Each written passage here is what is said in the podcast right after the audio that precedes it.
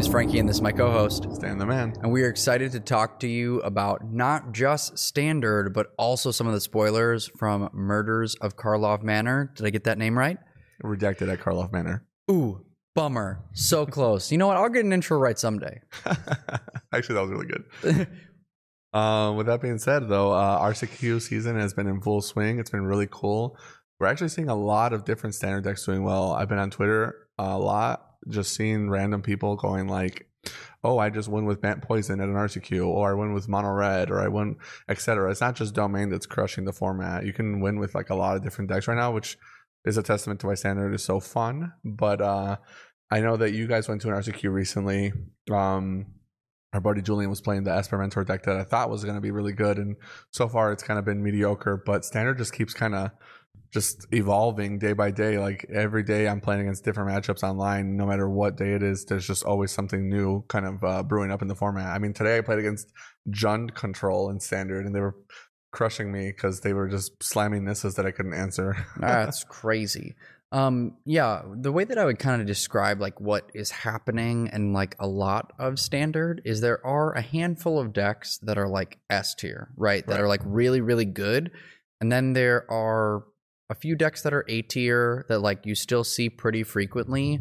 And then a very long list of decks that are like on the fringe that have like some matchups where it's really good and some mm-hmm. matchups that are terrible. And I think Yeah. Bant Poison is like the perfect example of that. Is like it falls really hard to decks that have interaction and you have the ability to like, oh, creature, creature, creature, you blow them out. But decks like uh, Domain that play so slow that only have like leyline binding as like good ways to interact, that that deck gets blown out by Bant Poison. And Bant Poison is in the format because of Domain. And so I think that there's a lot of decks like that that are like just on the fringe, like Cascade, that you like has some matchups like Esper, where if they're playing um Denic, they just get blown out. right, right. But against other decks, it's like I'm cooking, you Yeah. know.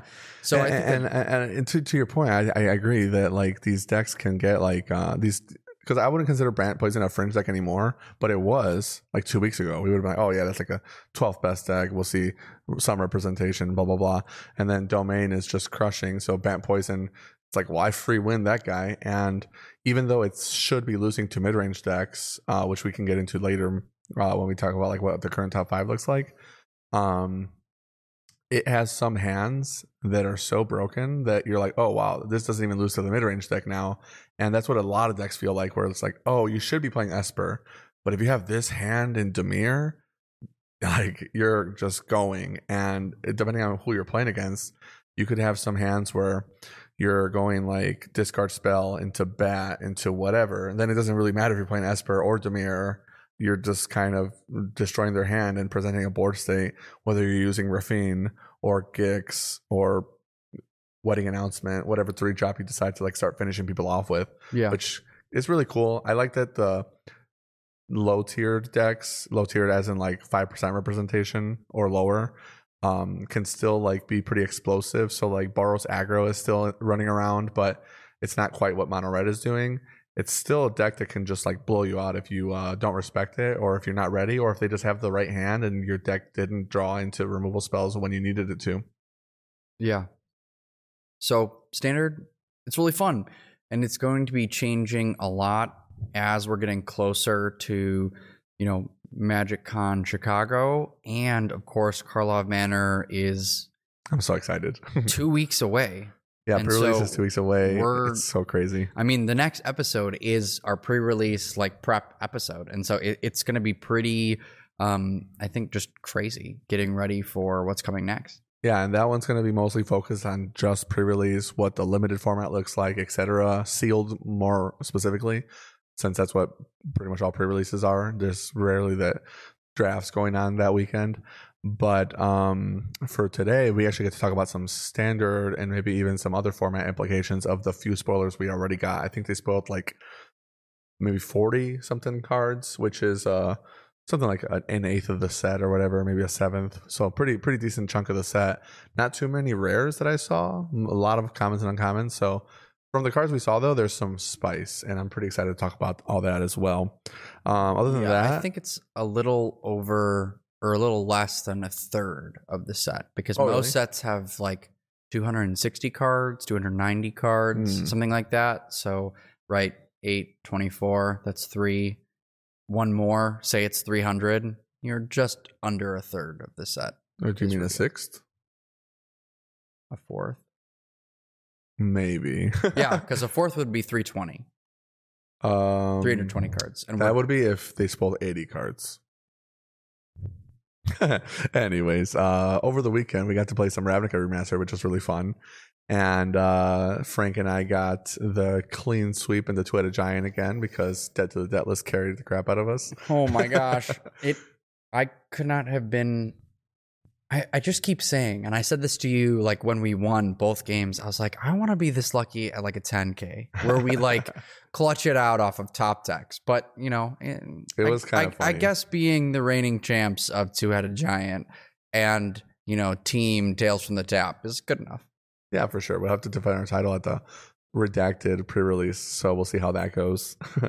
Otherwise, uh, it's just been really cold out here for us, and we're just trying to stay warm. And I turned the heater off, so we're going to try to make this episode not two hours. Yeah, it's gonna be quick. Um, before we get into housekeeping, I wanted to give one more shout out. I got something really cute. Um, the other group chat I have, like when I first started playing Magic at the other store, uh, we're now renamed to the Tron Squad. It was like the Grognard's chat, and then it became the Tron Squad because we all played Tron. And over Christmas, Joe went to Disney World and got all of us these Tron shirts. And I'm not like a fan of like the Tron movie. Not that I'm not a fan of it. I haven't seen it, but for Oh, Tron you gotta watch Squad, yeah, for Tron Squad, we've all got these Tron shirts now, which I thought was like super super nice. Um, And for those that don't know, the deck is actually named after Tron. like it's, I don't know why. It just it is what it is. oh, it is what it is. It's for sure But it's off cool. of Magic. Um, yeah, well, with that, let's get into housekeeping. So, uh, the first thing is the giveaway that we had. It was a really big success. We're super excited about it. We sent our box off. Now it should be arriving any day, or maybe it did arrive. Do you know? I didn't check the tracking, but based on the weather, I would assume it's not there yet. Maybe a day or two. Yeah, day or two. Um, but that was great. We ended up getting 750 followers on you know Twitter, and so if you did follow us and you're new to our show, thank you so much. We really appreciate you being here. Um, keep in mind in the future, in the what comes next for the podcast is we're gonna do another giveaway, but it will be via YouTube for you know subscribing to our YouTube channel. In addition, we'll be doing some commander content coming soon. So twice a month, we bought like the camera setup to have uh, you know some pod play twice a month, and I think that's going to be a ton of fun. Yeah, we already do the recordings in the shop for our like Pioneer Standard Modern Weeklies for the MTG Chicago channel. Shout outs to Sal. But um he and I were talking about a setup for a commander, not just like two person game, but four person game. And that way we can actually record commander gameplay. And we'll start inviting people to play with Frank and I on the channel, which will be fun. At least two videos a month should be where we start off and we'll just see how popular it is. The way you say Chicago, Chicago. hurts me every time. It's because I'm Mexicano. Oh, because Frank's racist. no, Anyways, I just get to hear him say it normally, and then just just say it different for the podcast, and so I just get a little bit of I don't know what he's talking about. this is just how I talk. gaslighting. anyway, um, uh, shout outs to our uh, patrons and those that are on Patreon. That is the best way to support our channel. Uh, if you want to give back, we do have some. Uh, one, you do it to give back to us so that we can keep doing more content like we're doing here in the new year, but also to um, get some sweet perks. You can get coaching sessions with us, uh, some decks. You can suggest decks that we'll play on stream. You can get access to our episode early um, and get some additional access to the Discord. The Discord is available for everyone, but you get some additional channels where you can hear us chat about, you know, standard pioneer all, all the things that you want to you want to talk about so uh, please if you have the ability go ahead and support us that way. But the show will always uh, be free to those that listen. Mhm. And So- we can definitely help you with sideboard guides as well. We uh, we're big proponents of the sideboard guide and making them for yourself, etc. So we'll definitely help you with that. Yeah, and it's especially helpful too with standard and decks kind of morphing and changing to be updating that fairly regularly as you're changing cards in and out of your deck. It doesn't just carry over unless you're just keeping the exact same list. Right, exactly. Um, plus, it's just a nice skill to have in your arsenal. It just makes you a better player. It's just like mulliganing. There's layers to everything you can do. With all that being said, though, we'll jump into some. Uh, I actually had one more piece Oh, of housekeeping that I wrote personally, uh, and that's um, get ready to see. We made a playmat uh, for the podcast specifically. Um, you I'm should not sure if Todd can get the artwork up, but we'll try. Yeah, we're gonna try and do that. He should because he just takes the images offline and then puts them up for the cards, and we'll we see can if have. it works. And we own the image to this playmat, so Mhm. yeah, hopefully Shout it'll to our artists; they hooked it up. But uh, playmats have been ordered, so if you're looking to support, uh, you know, our podcast, but also get a sweet piece of merch, they will be available at Boar's Hat Gaming's uh, website. So uh, Yeah, go ahead definitely. and be looking out for that too. They'll be twenty five bucks, and I can ship them to you if you are out of state or even just an hour away and don't want to drive. I got you. Yeah. Now we can jump into um, first murders of Karlov Manor. For sure. Um, speaking of murders, do you know who was murdered? No, no, I'm not been- into the lore. So I've been asking all week because I was so curious. Um, apparently, uh, take it with a grain of salt because I don't actually know, but I do like magic lore. I just didn't read it for this one. Um, I was told by a friend that there's speculations on who the person might be that's doing the killing. We don't know yet, obviously, but Zegana is confirmed already dead.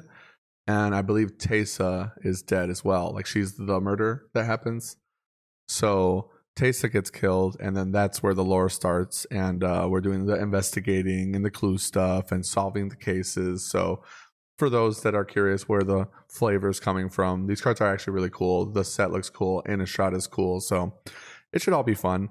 Um, what's uh what's interesting is that I think Karlov Manor, just with the few spoilers we got, like 50, 40 cards or whatever, that's already enough cards that from what I've seen to say like the format is gonna be like different enough that the standard prep is like start playtesting in person with your friends and proxying some of these cards uh before they come out or playtest carding or whatever with the sharpies etc um because I can guarantee like there's going to be a high impact like for sure. Like just just from looking at these already. We haven't seen the full set there's going to be more cards i'm certain of it that are playable um and this set actually seems pretty crazy uh, in terms of like the magicon like if you're not Karlov Manor prepared it's going to be bad yeah, go home. Um, yeah, I'm really excited, and now that we've gotten further into the episode, you're right. I was thinking of the number 80, and that's how I got a third. I was doubling the amount of cards that were that that were spoiled, and so now I feel it's okay I'm not. Uh, math is for blockers, so um, I don't have to do it now. Anyway, um, you don't have uh, to count the creatures when you o stone them yeah, yeah. yeah. Oh, mm. that's why we play Tron. Um, one of the things that I've been so excited about is not only right. There's a lot of flavor. This looks like you know, with all of the murder and kind of lore that's happening, it kind of feels like we're going back a little bit to like what Streets of New Capenna was with like all these different mob bosses, which like I always love stuff like that. But be- agreed but beyond that, we're getting reprints that aren't currently available in like Pioneer and definitely like some reprints that are available in Pioneer that are coming back to standard that I think are really going to impact the format. And so I'm really excited for that. Like I'm Yeah. really excited to see like Burn specifically has been a fringe in Pioneer for a while. Like it's not quite good enough to be a deck. And they're like, oh, we're reprinting Lightning Helix. And I was like, and honestly that might not even be enough because like the pioneer version plays more like red deck wins yeah, right. and uh there's just not enough good burn spells. There's no lightning bolt like in modern. No. Modern just has so many good three damage spells, and Play with fire and lightning strike. I mean, skewer the critics is really good, Yeah, that's still um, etc. But like, yeah, there's just not enough yet. But I prefer red decks when they have like the creature, the the creature plan, the aggro plan. Like, right. I was a really big fan of like Hazoret Red during Amonkhet Standard with uh, Bomat Courier, Earthshaker Khenra, On Crop Crasher. Gonna make your guys not block, hit you, hit you, hit you. Here's a four drop indestructible five power god. Uh, but you you still have like the uh, incendiary flow, three damage to your face. That kind of play style is more fun anyway. So I'm hoping Pioneer does get something like what you're talking about, like a Boros aggro, red deck aggro, splash some burn spells. Because Lightning Helix is definitely a card that can make a good impact. And it makes those mirror matches a lot more fun when you're like, oh, we're both playing for life totals. And the Lightning Helix is now one of like the best cards we're playing with. Yeah. Um, with that being said, we do have a list of notable reprints, and Lightning Helix is number one on the list. We already knew about Lightning Helix already for a while. a while. So that one's like we're less excited about it, but I still think Lightning Helix is awesome. It's so cool that it's in standard. I think those colors needed help in standard, that color pair specifically. So that's kind of cool as well. Um, the next one we have, if you want to pull it up, is um, Krenko Baron of Tin Street. This card is really cool if you want to read it out for the podcast. Yeah, so Krenko, Baron of Tin Street is a legendary creature goblin. Uh, cost is two and a red. Haste. Uh, you can tap Krenko to sacrifice an artifact and put a 1 1 counter on each goblin you control. When an artifact is put into a graveyard from the battlefield, you may pay red. If you do, create a 1 1 goblin creature token. It gains haste until end of turn. Yeah, This- so this card's actually pretty nuts in my opinion. Oh yeah, I mean with just right with treasures specifically, Mhm. like those do technically hit the graveyard, and so Yes. you're you're getting the mana off of that, and you can then immediately pay the red with that. It, Right. There's so much synergy with this card. If it were me and I was like hedging on cards that like you maybe want to like buy that will be played in multiple formats, like Krenko to me looks like one that is going to be played in a lot of places because this looks really like Goblins wants this, Yeah, it's Artifact Goblins card. Synergies wants this. I do It- think it's like a cool commander card too. Like like in terms of Oh yeah, this is gonna be so fun for commander but in terms of like um i don't think it's gonna be like a modern card but maybe there'll be like a pioneer goblins deck finally which will be really fun what i really like about this card is uh i i had favorite cards in 2023 which were tishana's tidebinder and so broken, so Uh, broken. both of those cards just so cool obviously we had lord of the rings we don't talk about lord of the rings No. the one ring bowmasters whatever Don't care. obviously good cards. Don't care. Play timeless on your own time. Anyways, uh Tishana Tidebinder was really cool. Inti was really cool. And Inti still is really cool. Just doing what it's doing in every format.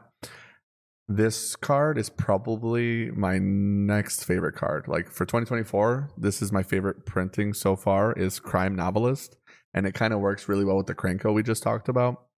So Crime Novelist is a three mana goblin bard, one three. It says whenever you sacrifice an artifact, put a one counter on Crime Novelist, and then add a red to your pool. So, like Frank was mentioning, with the treasures that we can sack, now your treasures are double mana. This is this is like a goldspan dragon and an uncommon. And uh it's just such a crazy card. The fact that it's a goblin too synergizes with the Krenko, so that's really nice. But you're gonna be able to just like sack artifacts into this guy, and there's already um there's already an infinite combo. So later on, as we get down into my little brewing session, whenever there's like a new set, I'm always like addicted to just trying to make brews. This was the card that I just couldn't think about all day. I was just like writing and writing, like, oh my god, you could do this, you could do that, whatever. Uh, one of my buddies, Tommy, sent me uh, a photo. There was people already made an infinite combo for modern. Um, speaking of modern, crime novelist slots right into Asmo Inti. Speaking of Inti as well, really, really well. Just like this card could just go in that deck already. I think it would just add stuff to it if you want to just like pivot into like having a second infinite combo, maybe even.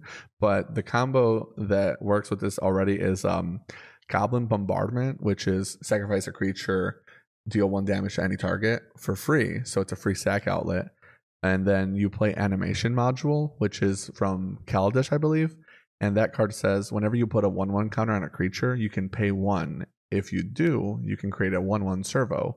So you sack the servos that you keep getting, and then the counters that uh, go on the Goblin Bard or uh, the go- crime novelist rather, they trigger his ability and give you the red mana again as you sacked uh, an artifact, which is a servo. The servo ends up being an artifact, but it's also a creature for Goblin Bombardment.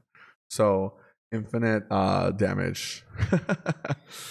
Pretty cool. And I mean, in theory, you could do that in modern if you wanted to, but I think this card is just good in general. This is for sure a commander staple. This is kind of like um, get this card while it's cheap. Find it at your pre-release. Just pick it up off the table when people leave it there. It's going to be like Pitiless Plunderer from Rivals of Ixalan, where like nobody knew that that card was going to be good, even though it was very clearly good. Uh, we didn't do the podcast back then, so you guys didn't know. But uh, Pitiless Plunderer was like what? Uh, every time a creature dies, you get a treasure or something like that. Yeah. So like that was obviously so good for Commander. This is the same thing to me. This is so obviously good in Commander. Just just pick them up. It's going to be like a five dollar uncommon if they don't reprint it. Um, the card is crazy, and later on I'll show you some ideas I had for specifically Standard. Um, but there was a the, the little a little sneak peek with the with the modern combo. That's Um, awesome. Next one uh, is Analyze Pollen. It's one green. It's a sorcery. As an additional cost to the spell, you may collect evidence eight. Collect evidence is exile cards with mana value eight or greater from your graveyard. It says search your library for a basic land card. If evidence was collected, instead search your library for a creature or land, reveal that card, put it into your hand, then shuffle. This card is so nuts, by the way. I don't know how you feel about it, but this is like Traverse the Ulvenwald on steroids. Um, I think it's going to be interesting to see whether or not delirium is easier or collecting evidence is easier. But right out the gate, you could like you could pitch a land cycler like in modern, for example. Like, oh, I'm going to pitch um, Troll Troll, of Khazad-dûn. Khazad-dûn. Boom, like collected evidence. Um, Is it an eight drop? No, it's a six it's a seven drop, but um, Yeah. it's still like pretty like that's It's pretty- seven out it- of your eight. 'cause you yeah, can it's pretty- it's multiple pretty cards for evidence. And uh if you and if it's your second copy, like you did the first one to just lay the land, get a basic, fix your mana, boom, you have your evidence right there. Um, but uh the card itself, like lay the land kind of abilities in standard are already kind of decent. Traversing Emerald, we already saw kind of do its thing for a while back in the day. It was really good at just getting creatures. The fact that also I can get any land will end up mattering, I think, when you're like, oh, I need to specifically find a field of ruin, or I need to specifically find this land for my land combo deck. And it's in green, so green's always kind of doing that kind of thing. It might work out with like Blossoming Tortoise, where that guy can fill the graveyard for you, and you kind of want to have some land synergies as well. So there's just like a lot of cool stuff you can do with this kind of card. And I'm pretty excited that it's uh in the format. And then collecting evidence, just so you guys are aware, is just a new mechanic, but it doesn't have to be eight specifically. It's collect evidence X. Whatever the number is, you have to find that much mana value worth of cards. Yeah. I think that collect evidence is probably off of like what you're describing. The like to me, I agree with you 100%. Card sounds crazy, except I think that it's going to be crazy only in modern. Like I don't know Mhm. if this is going to be like getting 8 mana value into the graveyard unless you're playing a mill plan is pretty rough for Mhm. like pioneer or standard. I guess we'll see if like Sultai Self Mill or any of those kind of decks can make it pop off. But yeah, I agree that it's harder. The only thing I like about it is that like the play style can like maybe it won't be as like broken as what you could do in modern if you really want to abuse the card for its like uh worldly tutor. But when you're playing standard, let's say you're going you're going turn one forest and you're like, man, I really really want my deck to have good mana. I'm playing three colors. Let's say I'm playing Jund. Sure. So then you're like, oh, cool, I can grab any of my other basics with it. Turn one. Later on in the game, you get really grindy. You're in top deck mode. This ends up being a good top deck when you're like on turn five and six. You guys both got each other's Lilianas or whatever. Now your graveyard's full of these like whatever is good in the format at the time. Graveyard Trespasser, um, Deep Cavern Bat, Gix, uh, Pre- Preacher of the Schisms, like all these cards that could be in this deck. That's like a mid range slash late game deck your deck is like now three creatures are in the bin. Cool, I top decked my guy. Now I can exile these three creatures that my graveyard had no synergy for. And now I'm getting rid of them for virtue persistence if my opponent has it and I don't. uh, potentially, and then I can get any specific guy. The fact that you can get silver bullets, I think, is like kind of slept on. Where like I need to get this one specific creature or I die. I really need to hit Sheoldred or I die. I need to hit Sheoldred the Apocalypse or I die. I need to hit um I don't know what you could get in like white, but maybe like um I guess uh, or an Etali. You can like, oh, I really need to hit Etali right now or I'm dead, etc. So like those kind of uh these kind of cards I'm really a big fan of where they're like early game, they're just helping you do a thing you already want. Late game, they're they're a way better top deck than just like oh, I hit my fourth copy of generic creature that's not getting me out of a rut. Yeah, no, I I absolutely agree with you that I think that the card having flexibility to be good early and like as a mana fixer and then good late is absolutely great. Mm-hmm. I just also think of like the current standard format that we're in. Yeah. And thinking of like Sunfall being a card that's like really good that's played in control lists but also played in like the best deck in the format. Yeah. Like your cards aren't getting to the graveyard. right, right. Or like if you're playing in Golgari right now, you're playing Virtue of Persistence and you want to be like grinding with your own stuff. So you don't necessarily want to like exile it. Like it might be great if you don't have a virtue, but like virtue and it are kind of like a nombo with each other. right. So I mean, I guess you could like exile a bunch of like four bats Yeah. and then still get the thing because you don't really want to reanimate those anyway. And well, it that, does help that, that uh, it helps that virtue hits to your opponent's graveyard. But yeah, it is like these cardinate cards will clash with each other, which I'm excited about because if they all if they all synergize together, then we just have like Abzan from Kanzotark here. yeah. So there's just enough exile in the format that I think that it will be tough Yeah. for like this card to be at its best potential. And like the only mid range plan that's currently using green is green black. right. But you know, you could if you're playing like green red dinosaurs and that deck is still real and it's currently like on the fringe, like that card's great Mhm. for this. I mean, we could even see if like Domain likes this kind of card, and then they're like, "Oh, I can guarantee hit my Atraxa." So that's kind of nice. Oh, absolutely because you have the ability to write like you could exile one of the sunfalls that you already used. Mhm, and then you're and then you're like, oh, now I just need three more mana to like just get a free Atraxa, Etali, whatever you choose. Yeah, I'm curious if they would actually like it, um, because now they can have like a turn one play. It might even let them trim on like a land because they're playing like 26 lands. Maybe they play like one less land, Yeah, um, because they have so many basics, and I think it's correct to be on that many basics. So Yeah. now they don't have to play quite as many triomes. So like, Sure. oh, 10 basics. I have four lay the lands.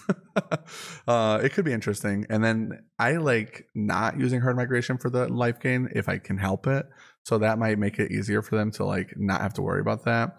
It could also be something that makes them think about not using four copies of uh the three mana dinosaur. I forgot the name of it. Topiary Stalker. Topiary Stomper, yeah. But I think that card is just quite I think that card's good enough that it's just like fine to use. But Oh, Um, late game of four four with vigilance is like I don't know how to deal with this. yeah, yeah. Uh, it's like a bad top deck for them, but sometimes you're just like both out of resources and they're just like, well, I hit like two Atraxa triggers, so here's a 4 4. Right. Well, and you're thinning your deck too. So like you top deck it, you're like, oh man, I just have a four four with vigilance, but at least it's thinning me a little more. Right, exactly. Um, the next card we're going to talk about is uh, Massacre Girl. She back. Love Not that. planned. yeah, I know, right? That's crazy. Um, known killer. So Massacre Girl, known killer, and we know she's a killer. Um, anyways, four mana, black creature. Apologies for that. Four four with menace. Creatures you control have wither. So for those that don't know, wither is uh, whenever your creatures deal damage, they deal it in the form of minus one counters. Uh, so that's a that's way back from like poison. Toxic didn't do that, so you might not know. And then her second ability is that whenever a creature an opponent controls dies, if its toughness was less than one, so it had to die from minus, effectively, you draw a card. Or it could have just been a zero zero construct or something. but uh you draw a card, and that's really cool because um obviously Wither's gonna just make it work for her. But I really love that she synergizes with herself so well. Like if you play Commander, Massacre Girl into Massacre Girl is gonna be like Liliana Dreadhorde General and just draw a bunch of cards. Everybody's gonna die to less than yeah, everybody's dying less than one. You just draw everything, wipe the board. Unfortunately, unfortunately, you don't get to keep both Massacre Girls. It'd be really cool if they had like some weird uh, caveat where it worked out that way. But well, you uh, could keep both, right? Like the old one and the new one. uh, no, because old Massacre Girl would kill this one. No, because they have different names, right? Yeah, what I'm saying is the trigger would kill her if you're killing Oh, enough guys. da, da, da, yeah, Like, if you yeah, draw yeah. three like if you kill an, yeah, Yeah. if you if you kill enough cards, yeah, yeah. Yeah, so that's that's the only thing that sucks. But yeah, you definitely can have both in play, which is cool. Uh, we stand Massacre Girl, um, but I think this card is really good. Actually, it's uh it's pretty sweet, and she's an assassin for a card we're going to talk about later. That's going to matter. So for now, just sleep on that. But uh, the next card we're going to talk about, Wojek Investigator. It's two and a white. Uh, creature, angel detective with flying vigilance. At the beginning of your upkeep, investigate once for each opponent who has more cards in hand than you. Um, I mean, it's it's pretty much just a two four flying vigilance for three, which is like not gr- a great body, but not a bad one either. it's not a bad body. It's, a not bad either. blocker. Yeah, good blocker. I mean, two in the air with vigilance is already great. And then if you're on the play, I mean, instantly, unless it's killed, is making you, you know, a clue that you can then draw more cards Yeah. with. So I think the card is sweet. Um, I don't know if it's going to be backbreaking for. I don't know if it's going to be backbreaking for like standard or like Yeah, even make an maybe- impact in standard. Maybe it doesn't have a huge impact, but two things I like about the card. One, shout out to you commander players again. You're getting a lot of love. It's uh, all players, so it's going to be good for commander. I think. so good. Um, oh man, you you group hug commander players. You're welcome. but uh, another thing I like is that white has really bad card draw. It's really struggling. So on top of the fact that artifact synergies are already going to be pretty massive, and especially in the standard format coming up, having artifacts is going to matter. Even the glue tokens, even whatever, they're all going to be high impact. The card draw in white is just really nice, and sometimes the artifacts matter because of the fact that they sacrifice. So this is kind of even more of a boon. This kind of card would normally not be that exciting, but I think it's going to be a lot better than it looks. And actually, for limited specifically, this is like a really good pack one pick one. and that's and that's what I was gonna say. Is like specifically within the limited format, like this This is a card that's like, oh, this card will be great in limited. It's Yeah. a great blocker. It's a fine attacker, and you know the card. The card draw engine is going to be so so good for sure. A pack one pick one in Mhm. in limited. I think that card will be great. Yeah. The next card is also an investigator, but it's the homicide investigator. Two mana black creature, two two. Whenever one or more non token creatures you control die, investigate. Unfortunately, the ability only triggers once per turn. However, for a two mana two two on rate body with this upside, it's actually kind of decent in my opinion. It's nothing crazy, nothing to write home about, but this kind of creature can just add up. Like if they don't kill this guy, which he should trigger himself, right? So that already kind of gives you like the replacement, the guy that makes an artifact. If they don't kill him and they start killing your other guys because they matter more, then you're just going to start getting all that value from that card just existing. And on top of that, he's a like terrific blocker. So he just dies, gets you the clue you wanted, and then you can replace them later on, or maybe the artifacts matter in your deck because you're playing Rakdos. It's just a really good card. Yeah. Next card we have on the list is Axebane Ferox. It's two and double green creature beast, death touch, haste, ward, collect evidence, four, and it's a four four. So questing beast at home. Yeah, honestly, this is um I don't even know if this is questing beast at home. This is like your mom's like, we can't go to McDonald's, but we can stop at like Dairy Queen on the way home. It's like, okay, well, at least we got some ice cream, you know mm-hmm. what I mean? like I don't love the Dairy Queen comparison because it still sounds like a downgrade, but Oh, I love ice close cream. enough. It's close enough. Cookies and cream. Yeah, yeah, like, yeah. Come on, man. Anyways, uh, this card is nuts. It's like Sonic. I would have said Sonic because you know Sonic, Sonic's you got some solid dog, options. you Yeah, yeah, yeah. One of those like cherry limeade things. for sure. Um, so this card I really like. So uh, it's Death Touch and Haste, which is kind of nasty. No trample, that's fine. But on rate, four four haste, just hitting hard. This thing's hard to kill. It's so hard to This kill. thing is impossible. You needing right? You needing in like any. I mean, I don't know if it's got a place in like constructed specifically, but I think this like- will actually matter for standard. I think it will matter for standard. And for standard, like, oh, look, my bitter triumph my go for the throat. Doesn't matter. You have to have cards in the graveyard to exile to be able to touch this, which is like a big, big Bitter deal. Triumph specifically actually is the answer because you can discard the evidence. The- right, you can discard the evidence, but That's it. that's and usually it's like, damn, I discarded a really good card. right, and you don't get the at least the synergy of like I'm trying to discard something that like if you're usually Fuels playing bit- right Right. right if you're playing bitter triumph you're hoping that it fuels your plan Mhm. like you discarding a Let card is, is not thing. a is not a downgrade for you and Right. unfortunately that won't be the case with this card Yeah. so I don't know Axebane Ferox is it, this card is legit. It's definitely going to be like a green haymaker. It might even just be like a sideboard card that they bring in against control decks, but the card is oh legit. yeah it feels like uh Graveyard Trespasser did but for standard Yeah. like where like 100%. oh man needing to discard a card is like a pretty big Also, deal. it's already night. It's just hitting you for four. yeah it's just Um, lights out The next card, unfortunately, can't hit four drops, so it's not going to be very good against the Axebane Ferox, but it might be good in the same deck as it. The the name of the card is Long Goodbye. It's a two mana black instant. The spell cannot be countered, but it says destroy target creature or planeswalker, mana value three or less.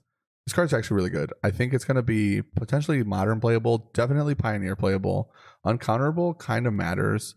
I, the reason why I like it for modern is because um, it hits Teferi, and Teferi is just so hard to kill against those decks, and they all have counter magic, so that's kind of nice. But even if you're like bringing it, bringing it in against like a Murktide deck, they, they want to like counterspell for the Dra- Dragon Rage Channeler so hard, and you're just like, nah, get get rid of it. um, it doesn't kill Axebane, uh, Ferox, unfortunately, because uncounterable would beat the ward. It's just uh too big of a creature, unfortunately mana value wise. Although um for the rest of the format, I'm not sure if this will be good in standard. I mean, I want to say yes because it kills Raffine and it beats the ward. Um and make disappear has kind of been a good card. Not to mention we did get a really, really good card that we'll get to next actually that um is gonna matter in the format, and that also can't counter this card. So this actually might just end up being like a good removal card. It's just the removal is so tight right now. Like go for the throat is necessary, but also bad. yeah And agree then cut down is necessary, but it's bad. bad And bitter triumph is good, but not in every deck. And some decks can't afford the life or the discard. So this is just another card that's like I do the thing, but not quite well enough. You know? Yeah, the only thing I'll push back on push back on you on is cut down is a great card into the current meta. Like right, it's terrible in the domain, it's absolutely a dead card. Mhm. But in every other deck, right, Deep Cavern Bat is like a mainstay Yeah. card of the whole format Right. and like cut down is great into that card. So like and in the burn, like cut down is like a house. So Yeah.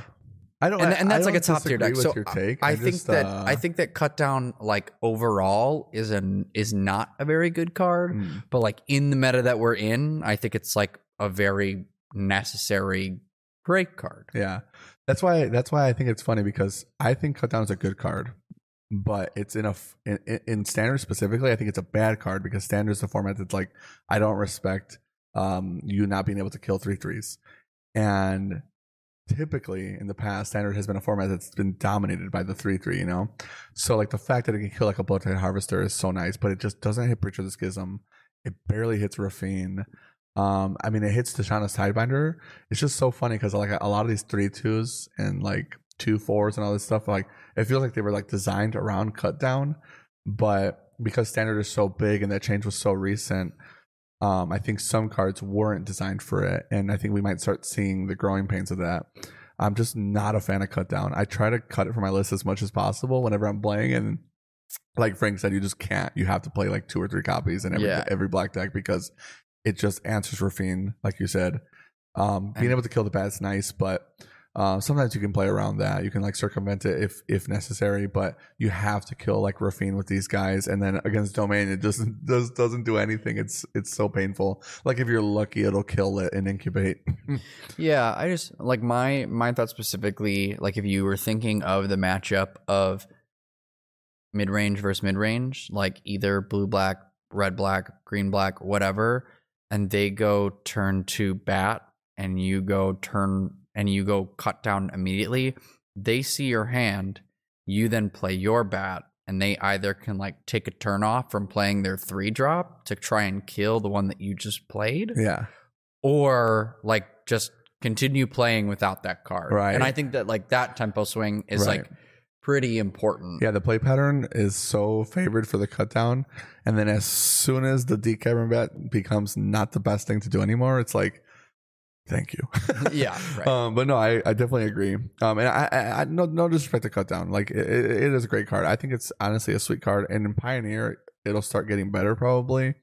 Um, as typically formats as they get older and stronger, the CMCs kind of drop, which inadvertently reduces the power and toughness of a lot of guys.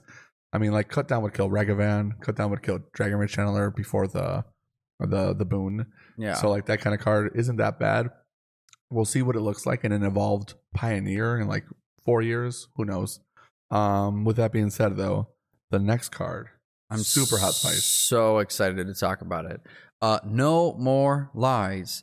White and a blue, instant, counter target spell unless its controller pays three. If that spell was countered this way, exile it instead of putting it in its owner's graveyard.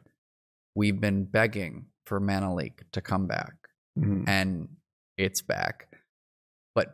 Better because A, it gets to exile, and B, someone said this tonight, like for Pioneer, and I thought it was like one of the most I'm not going to say hot take because it's not anything like crazy, but it made me think, wow, Wizards did this right. Because it's blue and white, I think that the card is is is fine. yeah, Like I know people on the internet are complaining. They're like, "I'm not going to play Pioneer anymore." From our favorite Twitter person, um, but because it's blue and white, it has like limitations of like you have to play it in a blue white deck or an Esper deck. If it was just blue, or Jeskai. yeah, or Jeskai. But it, if it was just blue, this would be so backbreaking that like every deck would be playing Mana Leak again. Like every deck. Yeah, it'd be like it'd be like old modern where like every blue deck had mana leak and it was free. yeah. And so, mana leak in old modern was really really good. Yeah, so that's that's why I think that like Wizards did this right by making it blue white, so that like every blue deck cannot play this card Yeah, your deck has to be bad to play this card. It's fine. unless you're playing blue white control and Pioneer, which you know I'll be back on again.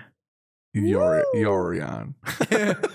um, no, but for sure, this card is just exciting. Like it's it's it's something I've been begging for actually. As as you guys know, I've been really trying to force control in standard, and it's so hard to play control. And I don't care if you have Cavern of Souls. This card is still good. Like it's it's it's gonna matter. Control decks might finally be back. Maybe we can play some Jeskai control with the with the Lightning Helix, but I don't know if that's gonna work. but um, this is so much better than Make Disappear. And um, before, like a month or two ago, when Control was still playable, I was telling people to just cut your counter magic and just play way more removal because it just wasn't worth it. Like even before Cavern of Souls, the the the the counter spells were just not worth it for Control specifically. Make Disappear is completely different. It's it does a different job for the tempo decks, but the extra mana is going to matter so much. Now, when you play Control versus Domain, you really kind of crush them, which you're supposed to. And then if they're playing Cavern of Souls, um, you just have to have answers for those decks. But as a control player playing against mid range, you should kind of already have that advantage. These decks fold to to depopulate into Sunfall into Farewell already.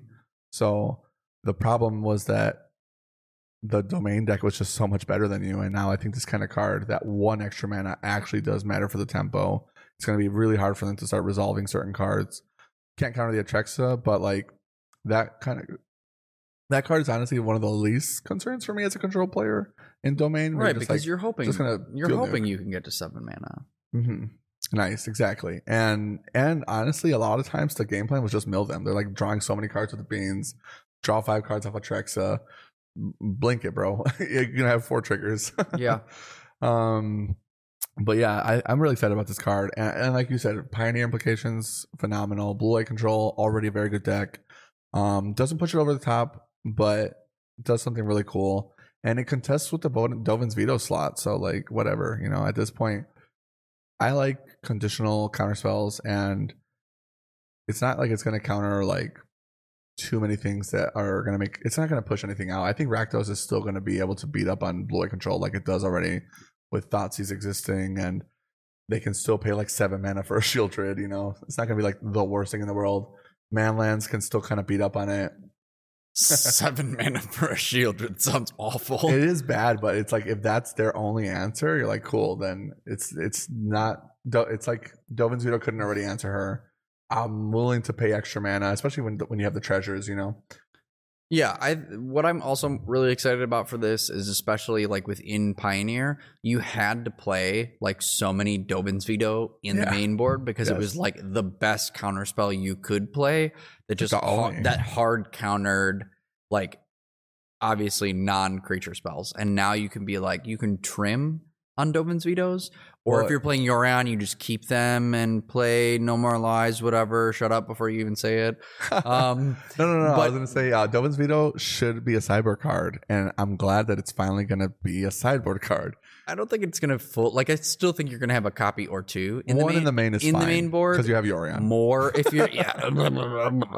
but I do, but I do think that like in most blue white decks, this is gonna re- take up the slot that that um Dovin's veto had, and For I think sure. that that's good for the deck.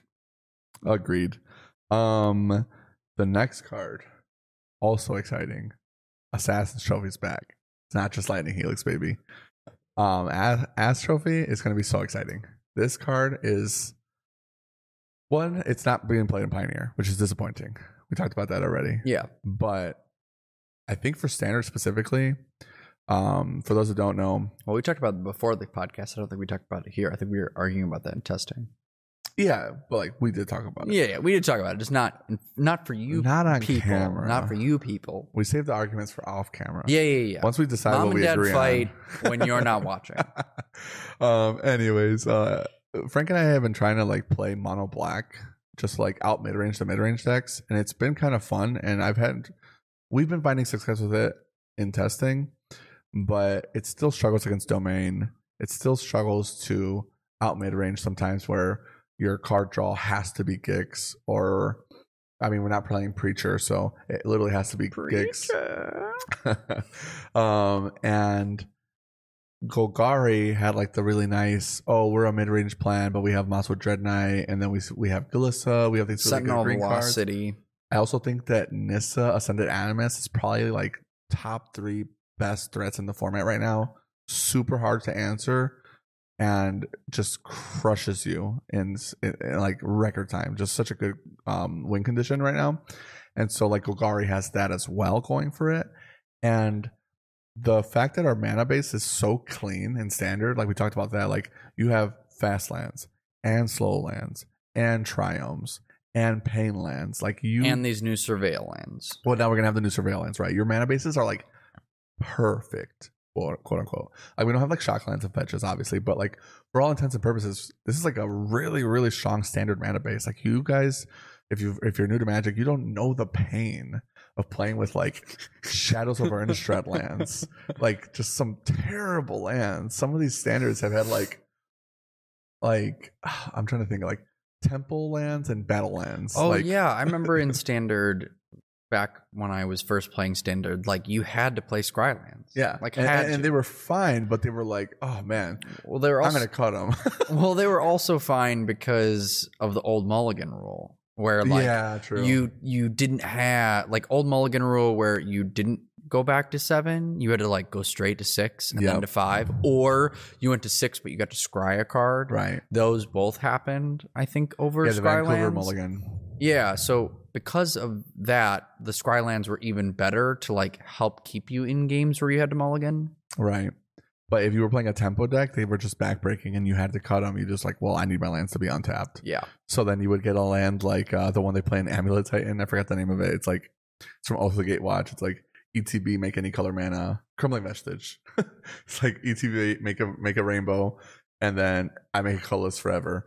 I'm playing that. I'm playing that. I need the mana now. it's gotta be color. It's like it was terrible, but it just it is what it is. This mana base now, you guys are blessed. Yeah. It's really nice. Think- As go ahead. oh, I was just gonna say what you said earlier about like McDonald's versus Wendy's. Like the the new lands you have now is McDonald's, and what that land is is like you're having the leftover pasta in the fridge. it's not even pasta. It's like, well, yeah, it could be pasta, but no meat. just like it's just noodles. but yeah, it's oh man, it's so bad. So as a result of standard mana bases being so powerful, besides domain, which is the funniest thing ever, the five color deck is like playing the most basic lands. Like they have like nine basics, twenty six lands though. They're cheating. Um, although a lot of decks are playing twenty five lands, it feels like you have to play twenty five lands right now. I hate it. It, it sucks. I don't want. it I don't want this to. money. If you miss a land drop right now in standard, you're just crushed Crying. but your mana bases are like perfect. So very few decks actually have that many basics. And if you attack them with Field of Ruin, which is what Frank and I wanted to do with Mono Black, just slam Field of Ruins into them. A lot of the times it turned into Wasteland, where you're like, hit your Triome, you don't have a basic because you probably drew it already, or get your second basic, hit you with the second Triome on your manland, no search, got them, you know? And when you're trying to resolve a six drop or a seven drop like a Nissa, um, that mana really, really matters. And Assassin's Trophy, being able to hit the same lands, Field of Ruin plus Assassin's Trophy might actually be like a game plan for Golgari to like attack domain on. But um not just domain the other mid range decks, and then just the fact that it hits anything. So it's like cool. I can hit your Leyline Binding, I can hit your Atraxa, I can hit your Nissa, I can hit your wedding announcement, your virtue, whatever. It's gone. Get your basic. And this is back before they designed them like Boseiju. It's just a basic land. There is no like get a shock land, cool redemption price. Yeah, I think that one of the things that I'm also really interested about too is that right, we just recently in white got what is close to a catch-all removal spell, which Yeah. is get lost. Yes. It doesn't hit artifacts, but practically hits everything else. Whereas like Assassin's Trophy is now going into the green black slot of like it in the standard format is gonna hit everything. yeah. Everything. So So Assassin's Trophy is a catch-all. It's just in Pioneer and Modern, it's not worth it to give them the land. I mean, sometimes they'll play Assassin's Trophy in rock decks for Tron, but giving them a forest over a Tron land is like not the same rate. Right. So that's one of the things that I think is going to be really interesting. And I'm hoping it pushes Golgari over the edge because I'm just praying that I'm not going to have to show up to MagicCon Chicago with Domain because I feel really unfun playing the deck. And I also, they're just games where like you draw like garbage and you feel like, oh man, I've got nothing to do. I guess I'm going to play an Invasion of Zendikar. oh my like, god. Those, those games where you top deck like that just feel like not playing magic and then when you are crushing it just also feels like you're not playing magic because you're like oh i had you know three board wipes and then atraxa like So domain is barely tolerable for me because Archangel of Wrath is so cool. so cool Invasion of like- Zendikar is probably the least exciting card ever. I sideboard that out every time. I don't even care if it's good or not in the matchup. I'm just like, I don't want to resolve this card. I'm taking it out. it's like divination for the that deck it basically is like it's Yeah. thinning on your lands so you're drawing closer to your stuff and then you get to play the big stuff that you're trying to ramp into Turns on your Topiary Stomper right away. Like I get why it's good. Just it's so boring. It's so boring. It's, it's so mid. And like when you top deck that late game, that's the worst. oh card. you cry That's the one where you're, You're like, like, I guess I can thin my lands this turn. Getting like your eighth and ninth basic land, hoping they don't have a field of ruin, but like it doesn't matter because you have 15 lands in play or whatever. All no right. Amarkul in the format.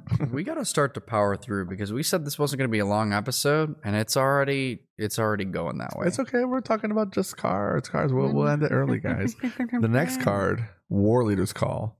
This card is really cool. Three mana Boros enchantment. So red, white, one. Creatures you control get plus one, plus one. So it's an anthem.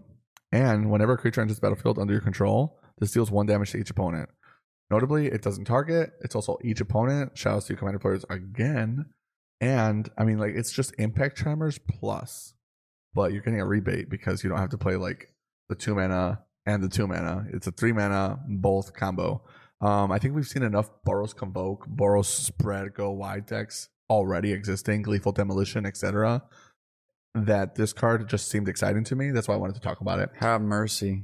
That card is honestly really cool.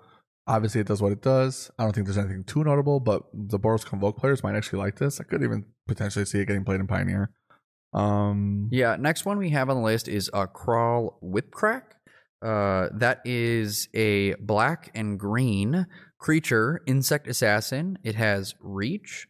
When Crawl Whipcrack enters the battlefield, destroy target token an opponent controls. It is a 3 2. So there's a 3 2 for 2. Uh, and has reach, which is relevant. yeah, the reach actually I really liked about the card, but just hitting tokens and having reach, and also has three power. yeah, it's it's like, a this guy blocks phenomenally. yeah, it's real it it's going to be really good in the limited format specifically. Mm, And I think it, yeah, and I think it's going to be relegated as like a sideboard card for other decks. oh, for like sure. like I think specifically like me, and this is right. We don't really have a green black deck currently in Pioneer. There was like GB Rock for a while, but like if you were playing into Boros Convoke and they like want their token so that they can Gleeful Demolition, Yeah, you can You'd be like, oh, pop your token. yeah. That Um, that that's kind of backbreaking for that matchup specifically. I don't know a lot of other matchups where like blowing up the token is great, except for duh, Fable the Mirror Breaker. Just being like, oop, your Fable token's gone. Like that sounds pretty good. for free is nice. Yeah, for free. But other than that, I don't like think that like do can you think of any other tokens in standard that In you're standard, like, the that thing you're like that I like is like of? it hits any incubate. Uh, so like it's good against Chromos Chrome Host Seedshark specifically, um, and Sunfall obviously. I like it against Nissa where she's like plus making eight eight.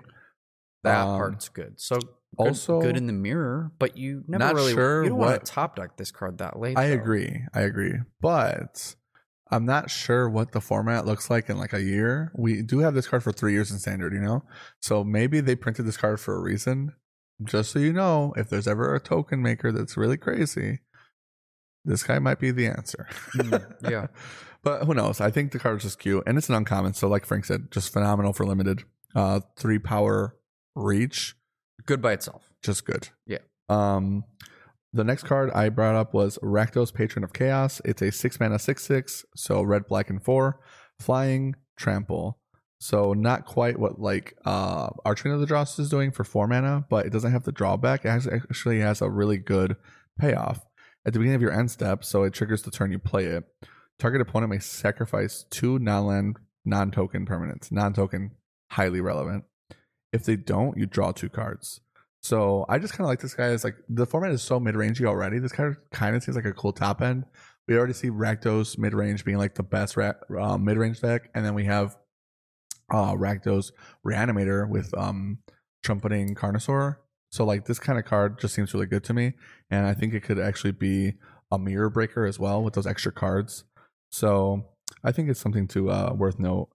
Otherwise, uh the next card Where- is this gleaming Drake? I'm Oh, having I a hard got time you. finding it. I got you. I know where it is. Gleaming Gear Gear Drake. Uh, this card to me seems kind of crazy, but maybe I'm tripping because it's not quite what um, what was that uh bird they used to play in? Is it Phoenix? It's like a dragon, sprite dragon. yeah. It's not quite sprite dragon, but for uh blue red, two mana. Ooh. Apologies, I, I thought I had to sneeze for a second. Anyways, uh, it's a one-one with flying, and it says when it enters the battlefield, you investigate. So it comes with a clue, and it's an artifact creature. Whenever you sacrifice an artifact, you get a one-one counter on this guy. I think we talked about the artifact thing a little bit too much already, but this guy seems really exciting to me. I think that there's some potential play there. And then we're gonna have bloods to sacrifice, treasures to sacrifice, and clues to sacrifice in this standard. So we'll see. Um the next card, if you have it pulled up. Yeah, I got it. Next card is Demand Answers. It is one in red, instant as an additional cost to the spell, sacrifice an artifact or discard a card, draw two cards. I mean, this feels great. I mean, it kind of feels not like Deadly Dispute, Mhm. but pretty close to Deadly Dispute, and at least what's probably going to be Standard's version of it. Because again, sacrificing artifacts in some decks is just going to be like, as you mentioned, really I strong. I believe we already have Fanatical Offering, which is the closest comparison, but this one lets you discard, and the other one is sacrifice a creature or artifact. So the black version is better because you get a map or something with it. You do get a map. But uh, I like this one because it's one, it's discard. Two, it's sacrifice artifact, which we talked about mattering in red. So if your deck can't splash the black, then you have the option in red now. Not as good, But if you're playing Rakdos, I think it's still going to be Fanatical offering, just because you also get the rebate with the map. But uh, and they're both instants. But uh, that one has to sacrifice an artifact or a creature. This one allows you to discard. That's the only reason why I brought it up. But it, it, seems like an interesting card. Um, the next one was convenient target. This one's not super exciting, but I just figured I'd bring it up because it seems playable. It's kind of like a hammer hand if you've ever played with that card back in the day, like Theros mono red. But um, it's a one drop red enchantment aura. The enchanted creature uh, is uh, suspected, which means it has menace and it can't block, and it gets plus one plus one. So giving the guy menace is also is, is just like already really nice, and then you get the power bonus, so that's really cool. I think the red decks might like that. The really nice thing about the card is that it has red and two. Return it from the graveyard to your hand, so you only need to really play like one or two copies of this card, like flesh out your red aggro plan. It could even just be a sideboard card to like help you get through blockers with the menace. But the fact that it has like the graveyard recursion, that sometimes ends up mattering when you had like um Boggles decks used to play like Gryff's Boon, where you could like pay four mana to get out of the graveyard, and that would just like win you games sometimes. That one extra damage sometimes is what really ends up mattering, and it is a non-creature spell for the Monastery Swiftspear as well, so it will trigger the prowess. Yeah. And the last card we have on this list is um, Etrata Deadly Fugitive. This is one blue black legendary creature, vampire assassin with death touch. Face down creatures you control have uh, pay two blue black. Turn this creature face up. If you can't exile it, then you may cast the exiled card without paying its mana cost. Whenever an assassin you control deals combat damage to an opponent, cloak the top card of that player's library. This is a 1 4. Um, I think this card is going to be crazy for any type of assassin synergies that like you're going to want to have for commander.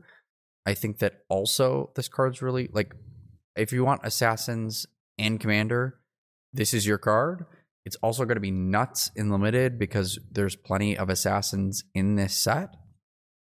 And on top of it, like you being able to cloak your opponent's deck, which I assume is bring one of their cards face So yeah, down. cloaking is manifesting your opponent's cards. Yeah, but so then your you- guys are a mysterious creature or whatever, so they're two mana, two two ward. Yeah, two mana two twos with ward two. Yes, ward two. Um, sorry. and then on so you're then getting to like play their cards too, the crazy thing is that um, and you're gonna have face down cards in your own deck probably as well in limited anyway. Yeah, um, that, that's that's fine. I really like the fact that um, the spells matter because before when you manifested in Fate Reforged, um, you couldn't flip over certain cards; they just weren't creatures, so you were punished. This one is like, oh, if it's a spell, you can cast their spell, and like if you manifest something crazy or cloak something crazy, now you can cast their own spell against them. That's gonna really matter if this card ends up being reasonable. It's also like in that mana cost of like what Night Veil Spectre was, or um, I forgot the name of it, but blue, black, and one, two, two flying. You hit them and you get to take cards off the top of their deck, kind of like the um, kind of like what that blue black spell is now with flashback. But I forgot the name of the creature. Siphon Insight. Siphon Insight. Yes, there's like a spell. there's a creature that does that in Guilds of Ravnica. I forgot the name of it, but maybe Ty can put it up if he if he if he's uh, listening. Anyways, just stealing the cards off the top of their deck really matters. This is a one four with death touch. They don't want to block it.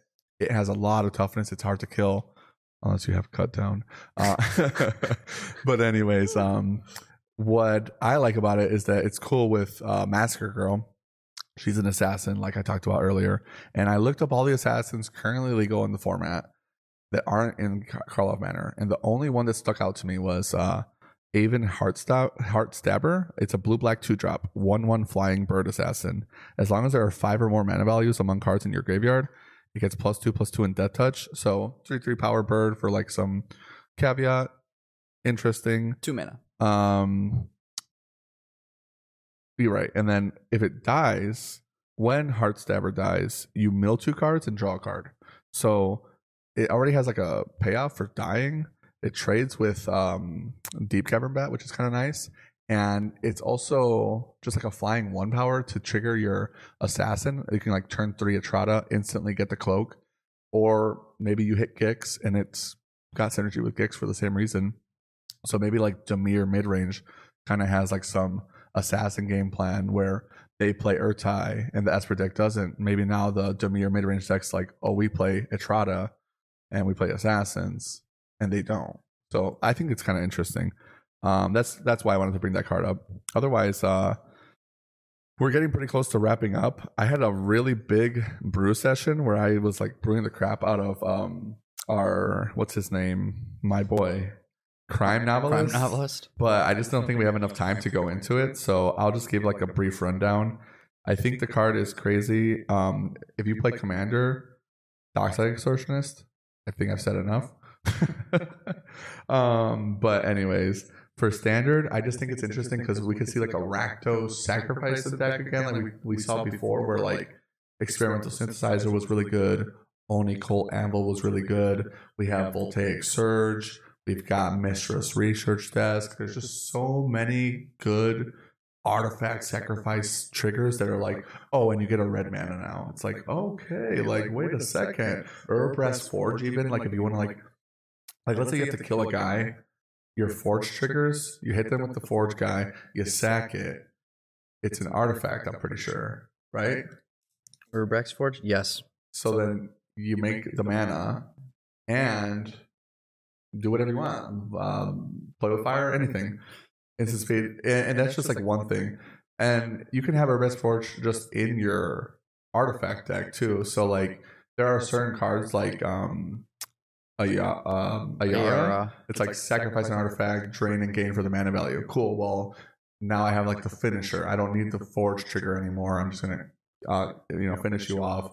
We've got um interesting game plan too now with there's like seven one drop goblins and they all synergize with artifact or sacrifice. Cacophony Scamp. I think the list is like cacophony scam. Um you can play the squee and then you have all these extra goblins to put one one counters on with the Krenko, sacking artifacts, getting you the mana. Um, there's also churning reservoir. If you remember my limited deck from that one RCQ, Yes. you're just like making one one goblins with the oil. Cacophony Scamp also wants the oil. Eki Scrap uh, Gleeful. Demolition. Gleeful Demolition, exactly. Like I think that it's either going to be like a goblin deck or like an artifact deck, but this card is just speaking to me. I'm freaking out over it. I'm, I can't wait to be wrong, but like it, the card is just crazy. Like and you could even do like some isn't stuff. Like we talked about the Careful Drake. Um, there's Zoetic Glyph, Ginger Brute stuff kind of going on already in the format. I mean, the amount of times I've lost to a Zoetic Glyph on a Ginger Brute in Arena, shameful. But go for the throat doesn't kill it. So like, what am I supposed to do? Cut down. I get it. Cut down. Eh, yeah, and I I've already wanted to like. It was funny because you braids. Yeah, right. But you already like wrote this list for like black, red, burn with what's new, and I already wanted to try and cook up black, red, burn now. Yeah. in in standard, Right. Because exactly. because most of the cards when I played that modern deck like a while ago. Yeah, that you were- I three one that, that I three one here like when I was new and new and no one knew me and it was like oh like I just came in three one with my ninety dollar deck One of the first times I met Frank, he played against me with Bloodburn, the Saffron Olive deck, and I showed up to Grognard's with uh, Grixis Death Shadow, and I was like, "This guy sucks." I was like, "What's going on?" Well, and I was new. I I- didn't yeah. like. I like. I was new to modern. Well, I didn't know I who never. were, so I was like, "What is this deck?" I had never played it, and like it was what I could build for like ninety dollars. Here's the thing: I almost died because he uh, it's Death Shadow, Burn kills you, and he's playing Bloodburn, Voldaren Epicure, Bloodtithe Harvester, Shrapnel um, blast. Sanguine Statuette, Those Galvanic Blast. crazy. yeah, Like and so and they're all standard legal right all now. All standard legal, And so I wanted to do like like Voldaren Epicure, blood. Vampire's Kiss, which is Mhm. like drain two, Make a gain blood. two, make a blood, Right. which is another artifact. And then you know like and then you on- sack only to offering, and you get mana and cards. Yeah, Oni Cult Anvil, and then like you slam like Urabrask's Forge on turn three after you've already been doing the burn thing, and you can still play play with fire in that deck, and maybe Kumano faces Kakkazan just to like get bigger dudes. Like I'm like I I feel like you could almost do black red burn right now. It's right. close. And, and and with this guy, the Oni Cult Anvil feels way less bad. You're like sack, get a mana to instantly make my synthesizer. Let me play the card I got. Oh, I'll play it into a synthesizer. Right, and then you're sacrificing like the tokens. All of a sudden, it's, like, ramping you too. mana. like, Like, oh, I didn't hit my third land drop. Play the Urabrask's Forge anyway. yeah, it's just I, I I think it's crazy, and I think that it's already close now. So we might see Rakdos Burn being a real deck soon. I think that artifacts, no matter what, no matter what the format looks like, whether or not the card I think is good is not. If Crime Novelist is good, and I'm right, I'm I'm happy. But no matter what, I think that just the the format with Karlov Manor is going to be super artifacts matter. Like we've already been seeing Azorius artifacts. Now you can do the same thing in like Is It. Now you can do the same thing in Mono Blue. Now you can do the same thing in Rakdos or Grixis or Mono Red or Goblins. So like there's just so many ways to go ham with the artifacts. Sal must be so excited as an Affinity player, being Yeah. like, there are artifacts in every format, baby. everywhere. Yeah, just- we just need Lotus Petal. but it's like, um, honestly though, like I really just think of it like there's there's only so many upgrades you can put in your deck. So like this artifacts matter kind of stuff is kind of cool. Maybe it puts like a card like Brotherhood's End back into these decks. You know, and they're like, oh, we have to play this or we die. You know, domains like, I Yeah. have to play this card now. Right. So we'll see. I just think the car, the decks, this kind of archetype seems really interesting to me. I'm definitely going to be brewing some stuff up, but I mean, I, I wrote some crazy notes. I was I was going ham. I was Hard. I was hard. so excited. We had more to talk about, but it was mostly just about the standard metagame and what it currently looks like. I don't think that really matters too much because one, it's different than it was two days ago. Two, it's going to be different in two days. Three, Karlov Manor's coming out, and I think if there are not new archetypes, the current ones are going to be adapting and, And getting upgrades. and getting upgrades or lateral moves or whatever. It's just going to be so different. Uh, the next episode is going to be us talking about pre-release, so we won't be able to give you the standard rundown. But if you want the standard rundown, we will be in the Discord. Join the Discord. It's free. We're going to be prepping standard. We are a month away from the MagicCon, and we got to be ready closer than I thought. in Chicago. Ugh. Anyways, we got to be ready for that. So follow us, give us a sub, follow us on Twitter or whatever. I'll be Yeah. there. yeah. If you have mm. questions, let us know. I'm always in the Discord. Try to stay active if I'm awake. Yeah, you know the drill. Um, I, I would just say, like, just to kind of top off standard is that, like, top five decks, as we talked about as of right now, we know it's going to change, but top five decks being Domain, Rakdos midrange, Red Deck wins, Esper midrange, and, you know, Bant Poison is in there mainly because, in my opinion, as a counter to Domain. The deck is really relevant. It can have some really, like, It can beat the mid range decks, but it's Yeah. rough. yeah, it can it beat the mid crushes domain. it can beat the mid-range decks, but it is really rough. And it kind of feels like what Boggles feels like, Mhm. where like sometimes you just draw a couple hands that do nothing and Yeah. you mulligan aggressively to try and get your I'm gonna win the game really Yeah. fast, and you don't get there and you just lose. I think one thing that Bant Poison has going for it is that unlike Boggles, they're very good against Atraxa or not Atraxa, Liliana, and Liliana crushes Boggles back in the day. Liliana is terrible against this deck, and I think people are really leaning into Liliana to help them because she's so good in this format, especially against So Domain. good. Yeah. So we're like Frank and I are like literally like li- like leaning on her, like Liliana, please, please, help us. save us from And domain. If, if you have four in your deck like we do right now, Bant Poison preys on that. They don't care. Like sack the crawling chorus, whatever. Um, cool. Discard cards. I don't have any. Proliferate, whatever. You're dead. And once they get going, they can crush you really fast. And on no board state, they can just go charge the mites, and all of a sudden you're dead. Their counter spell is disgusting. Like we wanted Mana Leak, right? They already had it. So Yeah. it's it's a it's it's a scary deck, but just loses to cut down. Right. right. So cut down plus bat plus like a, another removal spell. yeah, it, it, it loses pretty hard to removal. Beyond that, you will see Dimir mid range, Zorius soldiers, Rakdos reanimator, which is like close to the Rakdos midrange list, but is like leaning more towards like breach the multiverse. Cruelty of Gix as well. Yeah, cru- well, that's also in the like aggro plan deck too. Yeah, true. It's like they're both there. they're just reading ahead. Yeah. um Golgari mid range, Zorius mid range is like still in there. Um and then like some fringe decks that like are still possible. Like you may see them, but like Like Be aware, but yeah, you don't be- have to sideboard for them. Agree.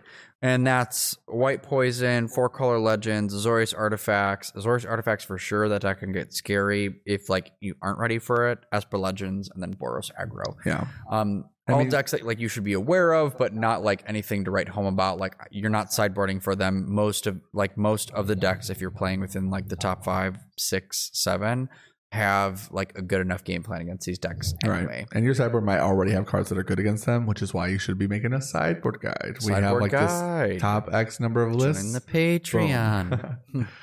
Anyways, uh, thanks for watching, guys. We really appreciate it. We got to do some shout outs. Shout Shout, outs. outs to MTG Chicago, our boy Sal. yeah. you're watching. Yeah. Uh, Sal has uh, allowed us to use some of his cameras. So in the future, when we have a couple new episodes coming out, they'll be with some of Sal's equipment to help and uh, buff up our video game, which we're pretty excited about. In addition, you can see specifically my gameplay and a little bit of Stan. On- Frank and I have a really funny match coming up this week. we do. It's awesome. and I've been like here at the store a lot more than like I was a month or two ago. And so like my content will be on there again. So you can go ahead and check out on our socials because I'll be sure to share like my gameplay when it's not terrible. oh gosh, I smacked the microphone so hard. I'm so sorry. Todd's gonna have to really work on that. Um, but yeah, you'll get to see some of my gameplay there, which will be sweet. Yeah, and we're gonna get get you guys the EDH gameplay. Shout out to Sal for hooking us up with the cameras to make it work. I'm setting up the mount as we speak, getting it built, and then we'll get some commander gameplay. We'll try to have it spliced in podcast week episode and then the week after commander episode, just so you guys have like more content on the channel. Four videos a month at least, and then we'll go from there. If the commander videos pop off, people enjoy them, we'll try to do it more often. It just depends on what our free time looks like. But um, I mean, Frank and I really enjoy Commander, and we really enjoy playing with our homies. So we're just trying to try to invite as many people that want to be on camera as possible. Um, shout outs to our artist for making this a great playmat. Sweet Can't wait to playmat. show you. If Thank you guys you, are Lin- seeing it, I hope. If not, um, Thank you, we'll Lindsay. Definitely have it posted in the Discord. Very, very cute artwork, and I look good. I look good in it. As a fugitive, as a convict. yeah, 75k Um, bounty. Uh, shout out to Boards Gaming for allowing us to uh, record here in the store. Uh, really appreciate that. Also, uh, if you want to be getting some Ravnica Remastered, which we talk about is super fun, go ahead and order here. Support your local game store. Can also pre-order Manor. Yes, that too. We will Um, ship to you. I promise. We shall. Also, shout out to Todd, who does a lot of the sweet visuals that we talked about for our episodes. We uh, appreciate you too. yeah, I, I had a segment and we had more time where I was gonna like rapid fire cards, see if we could keep up with them. You're lucky. we didn't have time. Yeah. But um excuse me. Um also shout outs to Nancy Steroids for the intro and outro music. I actually really like the music in Nancy Steroids drops. I always end up listening to K-pop when I'm streaming, but when Frank's streaming, you can listen to his music and it's it's actually really cool. It's uh what is it? Lofi?